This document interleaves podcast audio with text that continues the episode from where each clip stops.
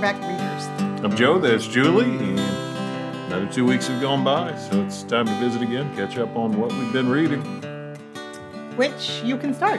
Well, I am sure everyone, and I mean everyone, who listens to this award winning podcast of ours is waiting with bated breath to hear that I have indeed read a biography of the great, the legendary, the truly unique Millard Fillmore. Uh, Millard Fillmore by Paul Finkelman both counts as another biography in my presidential quest, and at I think 137 pages before the notes, it's probably the shortest yet. And How this- did they even have? How could they cover anything of importance in that few pages? Well- Wasn't Hatchet longer than that? Yes. Gosh. Uh, more happens in Hatchet. Fillmore serves out the rest of Zachary Taylor's term and manages to make himself such a uh, complete outcast that his own party won't renominate him. Uh, he's kind of hated in his home state. Fillmore, uh, let's just say that Paul Finkelman is not a fan. Why would you write a biography of somebody that you dislike? I think he wrote this biography to basically show all the opportunities that Fillmore missed. And that really is the abiding sentiment that comes away from this book. You look at this and you go, every time this guy had a decision to make, he made the wrong choice. Still, but what a frustrating process to go through research and to write this book and pitch this book and sell this book, all for someone you don't respect. I don't know that it, I would say he doesn't respect him. He just thinks every time he was faced with a big decision, I it- it's almost magical. It's like, well, you know, surely he just went at this this way, so he would do the same thing here. No, he'll go 180 degrees the other direction and thus make yet another wrong decision. Uh, Fillmore was so obsessed. He was from Buffalo, New York. He was so obsessed with placating the South on slavery that he becomes anathema to the Northerners. And meanwhile, the Southerners don't really trust him either. Um, you know, just an incredibly difficult time to be president uh, with the compromise of 1850 and all this. Uh, even a more capable leader would have had his work really cut out for him. But Finkelman makes a pretty good case that Fillmore was not that capable leader. So, Well, at least you didn't have to read more than 137 pages about him. well, and there were like two biographies of Fillmore.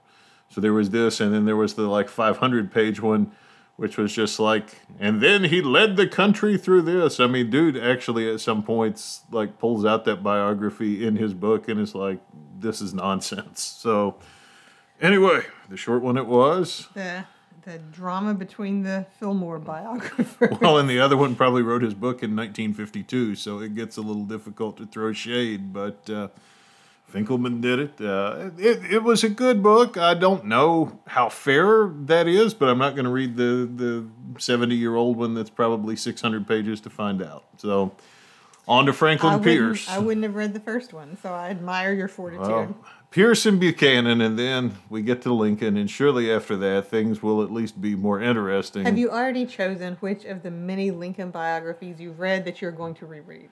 Uh, I'm leaning toward Team of Rivals just because it is such a wonderful book. But uh, the, the verdict's out. I haven't read the Donald Herbert one in years. I might pull that one back out.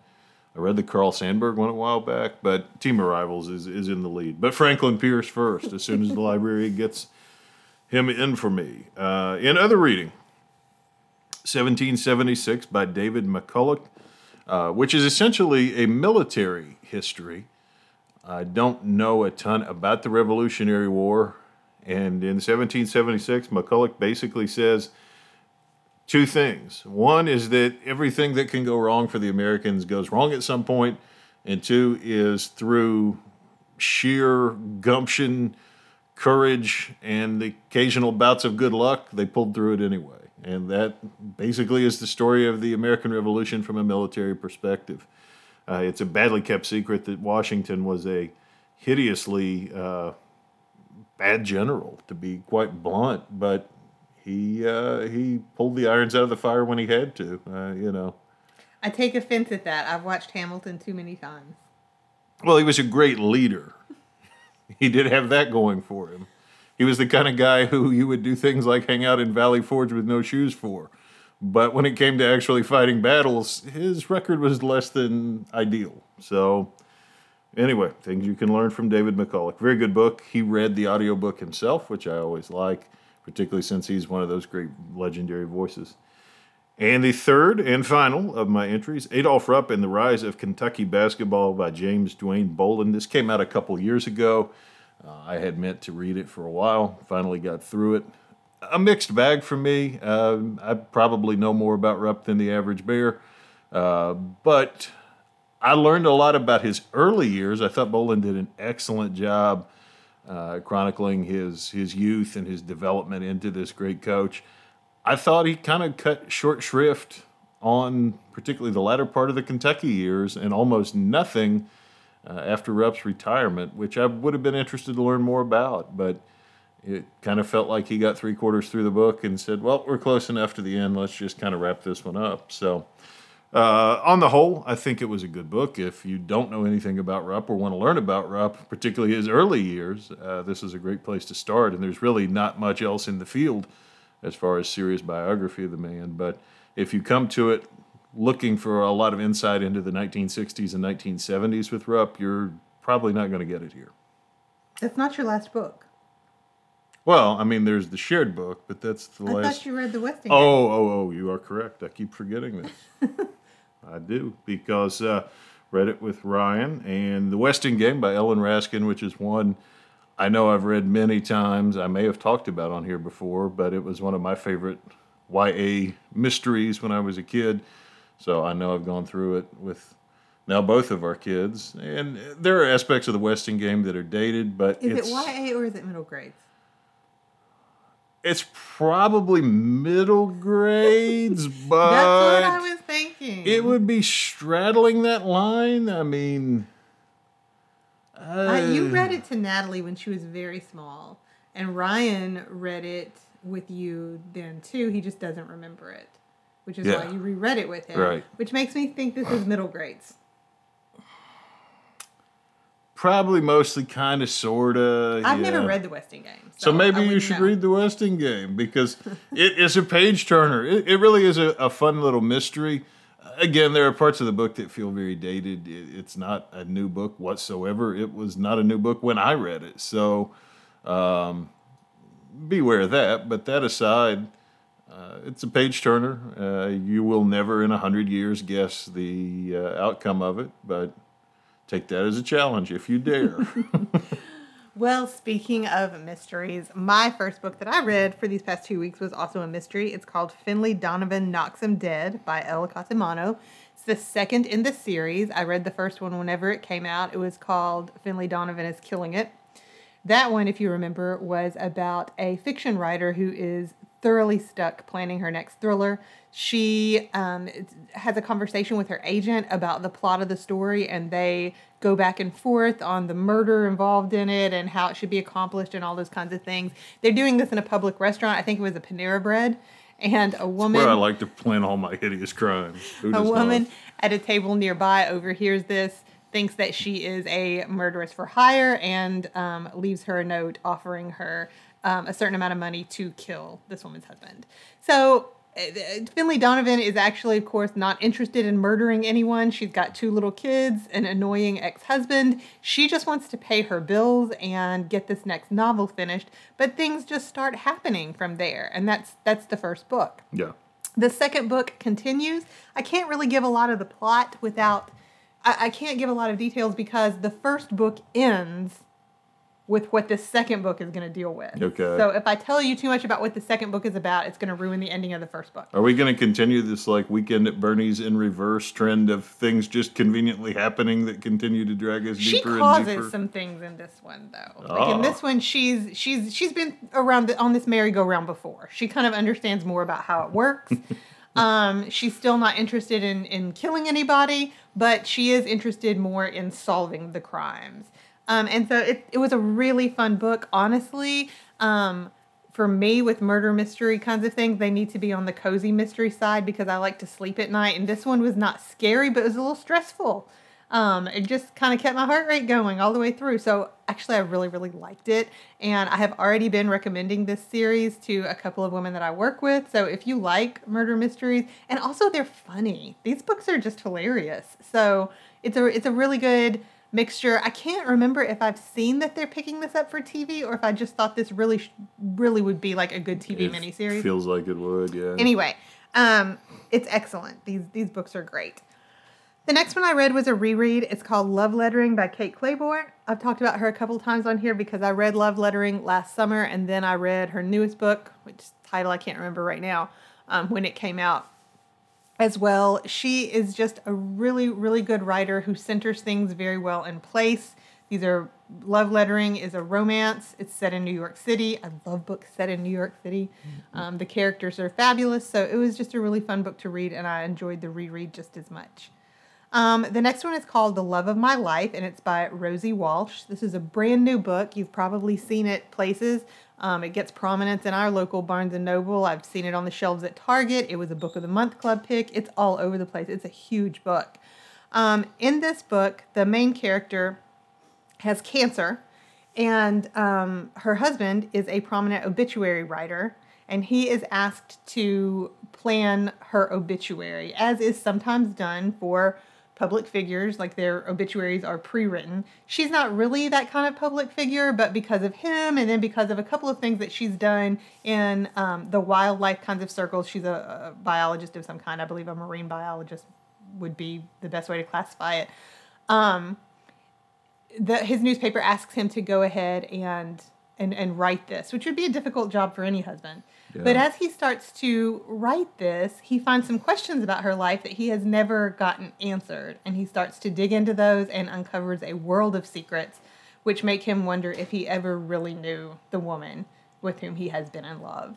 Ooh. So it's a fascinating setup for a book. Rosie Walsh is an excellent writer. I really liked her last book, which was I think her last book was Ghosted. I read that and really enjoyed it too. This one um, was very well written. If it hadn't been, I don't think that it would have kept me going all the way through because I don't like things that are kind of like melodrama and just huge emotional bursts. I, I'm, this, this is just not my thing, really. Um, but this book managed to handle these huge emotional bursts really well in a way that kept me going all the way to the end. So, if you have liked Rosie Walsh or you think that that premise sounds good, check out The Love of My Life. All right, two more, two more, and then we can get into our shared book.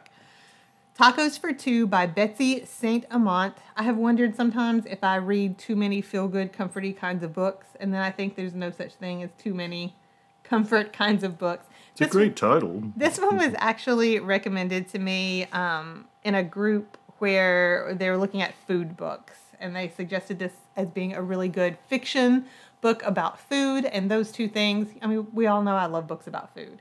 So in this book, our main character is running a food truck that sells tacos. She inherited it from her aunt, and she feels pressure to carry on her aunt's legacy, even though she cannot cook. And her real goal was to be a party planner.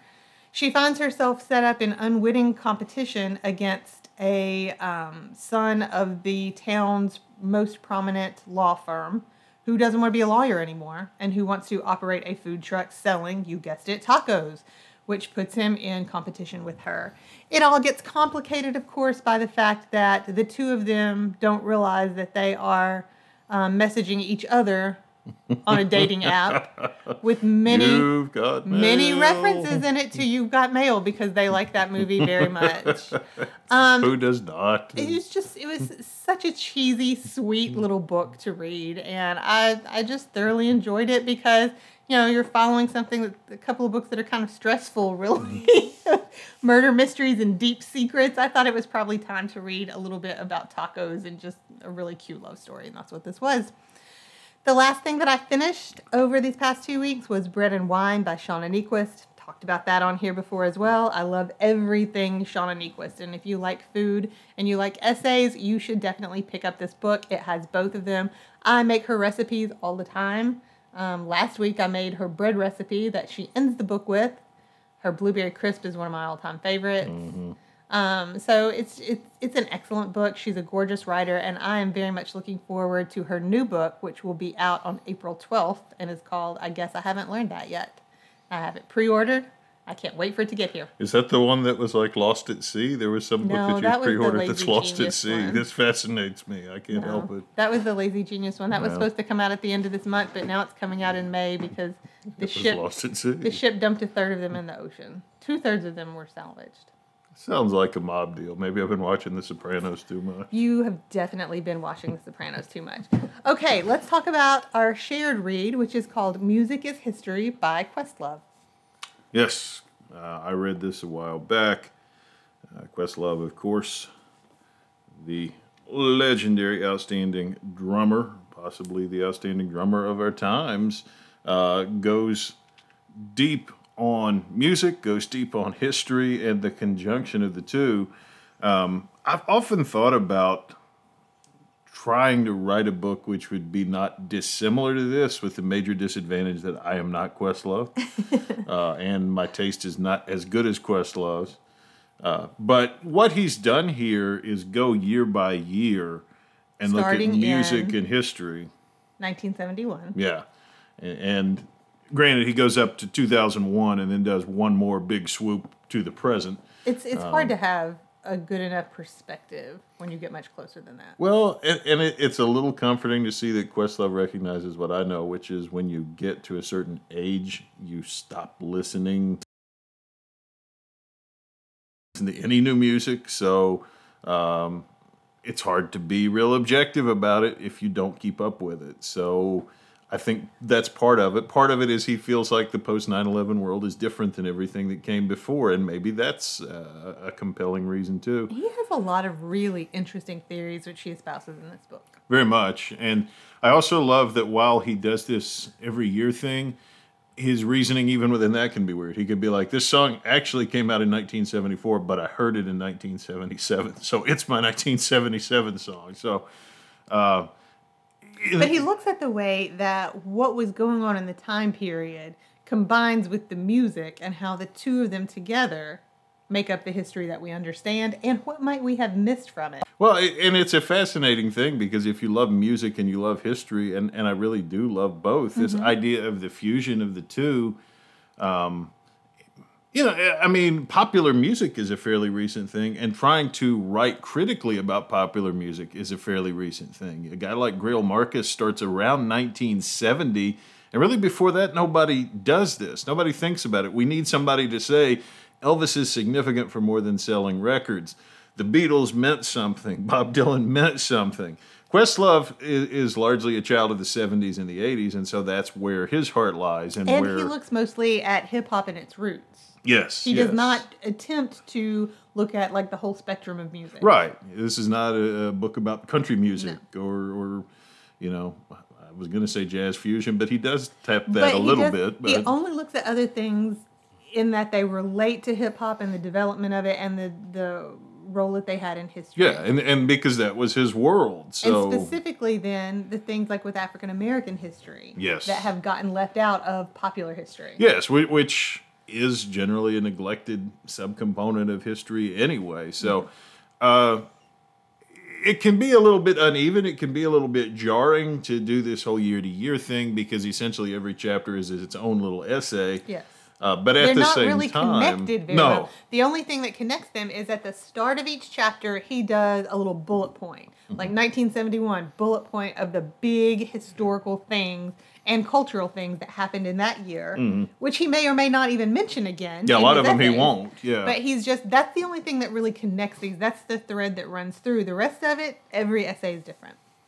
But at the same time, uh, that can be a little uneven, but it can also be very liberating because if you read one which hits on a piece of music which you don't particularly know, which happened to me a lot. I mean, again, Questlove and my record collection don't overlap a great deal, probably to uh, my detriment, but um, it didn't really matter. If, if there was one that didn't particularly speak to me, the next one might. So Well, I I'm like gonna that. go ahead and say that the the best part of this book for me, because I didn't I had no context really. I don't know a lot about hip hop. I don't know about the roots of hip hop. And I would say that it's if you want to read this book, it's very helpful to have some of that because I was lost in a lot of ways. Mm-hmm. Since I did not he he expects you to have some background coming in. He expects you to have a basic idea of what he's going to talk about so that he can go deep on it. And if you don't have that basic idea, it's very hard for you.